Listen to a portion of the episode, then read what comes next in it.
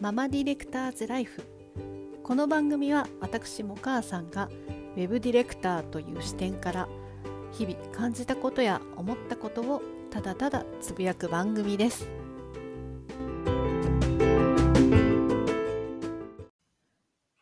こんにちはも母さんです、えー私はウェブディレクターという仕事をさせていただいているお母さんです。えーもうこの業界、ウェブ業界はもう20年になるんですけど、えーまあ、フリーになって16年目です。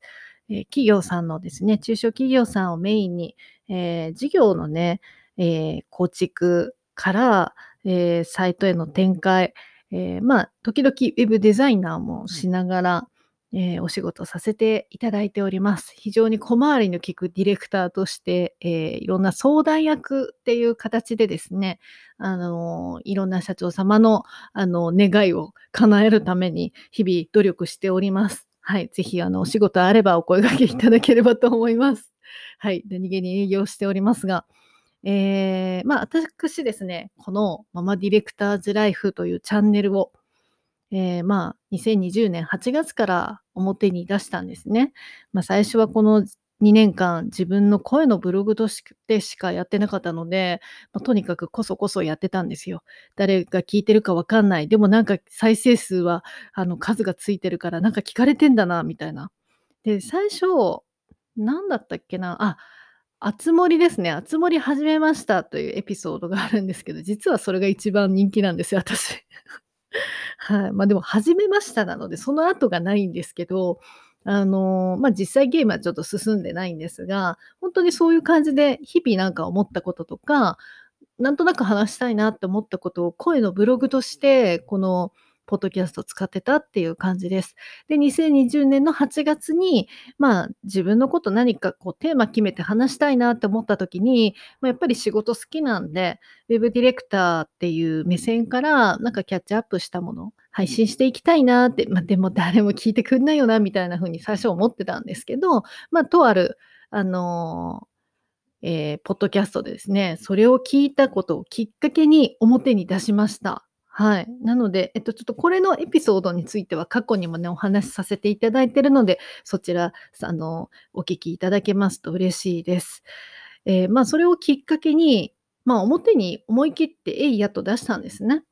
まあ、それを出したら、3日後に、その、今日お話しするインターナショナルポッドキャストデーのデーブさんからですね、オファーをいただいたんです。ツイッターに DM が来て、あの、君出ないかいと。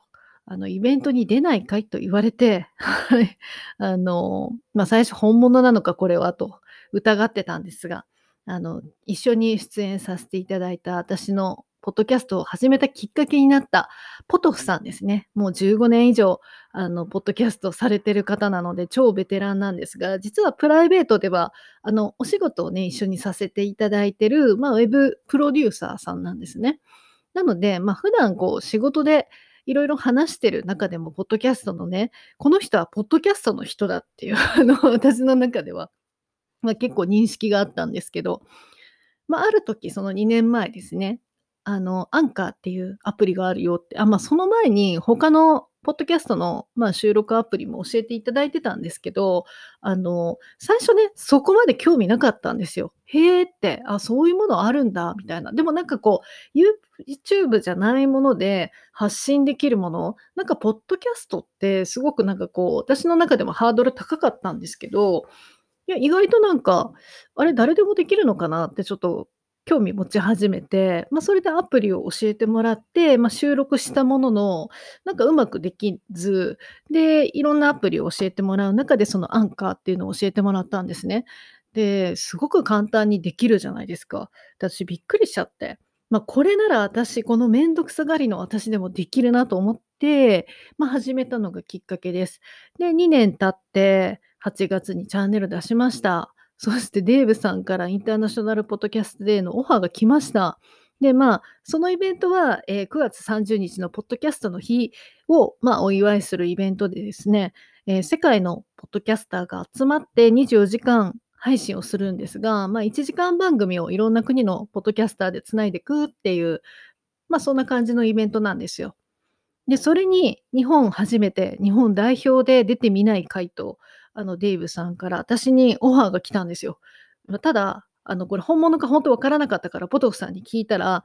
それそれみたいな、僕が出たかったやつだよみたいな話になり、ま、2年ぐらい前からね、出たいっておっしゃってたんですよ。あ、それかと。それかと思って、じゃあどうしますかって言ったら、出ますって言ったので、あの、じゃあ私も、私はちょっと悩んだんですけど、まあ、1人じゃないなら、あの、すごくね、逆にポトフさんにも、おんぶに抱っこで行こうと 思って、あの、出演を決めました。まあ、結果ね、出てほんとに良かったなっていう風に思ってます。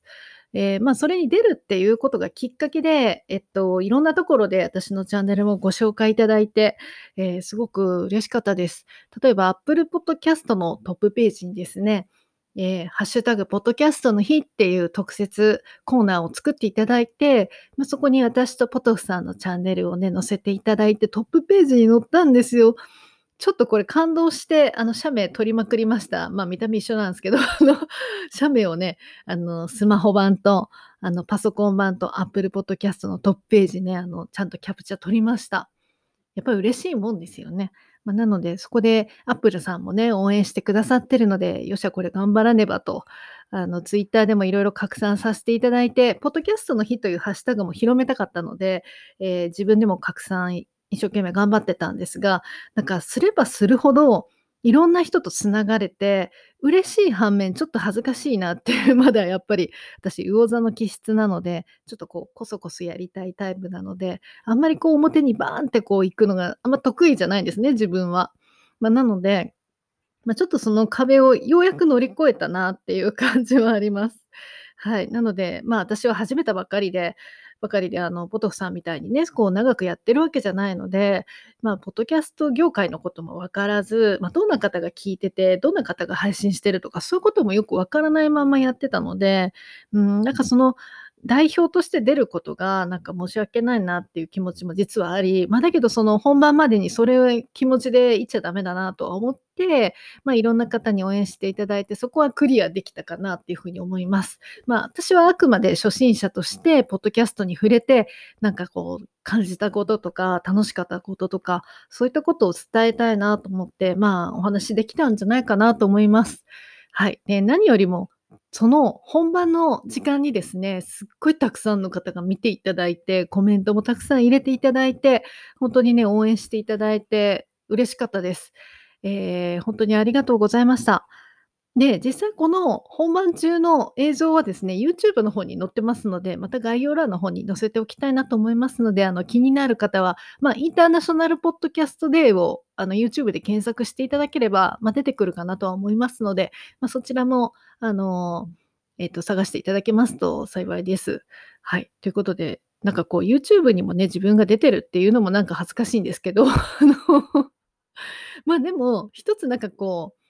イベント、ポッドキャストの何かイベントに出るってことは全く私想定してなかったので、ほんとにいい経験をね、させていただいたなっていう風に思ってます。で、何よりもね、いろんな方と繋がれたっていうこと、あと応援いただいたってことを素直に受け止めて、ほんとに感謝したいなっていう風に思っております。ほんとにありがとうございました。ええ、まと、ポトフさんもね、あの、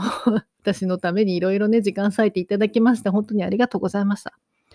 ポッドキャストこれからもあの、楽しんでやっていけそうな気がしますので、あの、これからもね、色々教えていただければという風に思います。はい、是非あの、今度はね、まあ、コロナが今ありますけど、できればリアルで皆さんとお会いして、なんかこうイベントできたらいいなっていう風に思っています。ということで、まあ、インターナショナルポッドキャストデーは、ええ、まあ、出演したことで、なんだろう、こう、私自身もポッドキャストとの向き合い方みたいなところで、まあ、もう一度こう、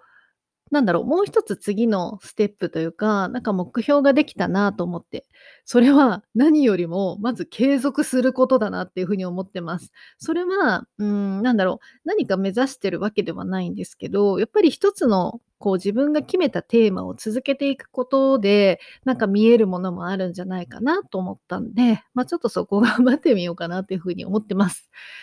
はい、という感じで、えー、まあ、こんなね、初心者の私でも気軽に撮れるこのポッドキャストをたくさんの人に楽しんでもらいたいなと思って、えー、私、スタンド FM という音声配信のアプリでですね、えー、オンライン配信もさせていただいてるんですが、まあ、そこでもポッドキャストに興味のある方に、えー、たくさんの方にね、あの、どうやって収録してるかとかお話しさせていただいて、あの、少しずつですが、あの、ポッドキャストの仲間を増やしているような状態です。はい。ですので、もしあの、直接聞きたいなっていう方いらっしゃったら、えー、まあ、ツイッターの方で、あの、DM いただいてもいいですし、そのスタンド FM の方ですね、あの、同じくこのママディレクターズライフという名前で登録しておりますので、はい、ぜひ来ていただければ、オンライン配信中でもですね、あの、お答えいたしますので、はい、ぜひ遊びに来ていただければなというふうに思います。はい、これからも日本のポッドキャストシーンがですね、盛りどんどん盛り上がっていって、あの、たくさんの方がね、いろんなことでこう活用できる、なんか一つのコンテンツ、新しいカルチャーみたいな風に、まあもちろん昔からポッドキャストってあるんですけど、もっとこう当たり前のなんかコンテンツになったらいいなーっていう風に、あのー、思ってます。まあ何よりも私はまず続けることを今年、来年とこうね、続けていくことを目標にしたいなと思っておりますので、まあこれからもこのチャンネル、あの、ぜひ聞いていただければと思います。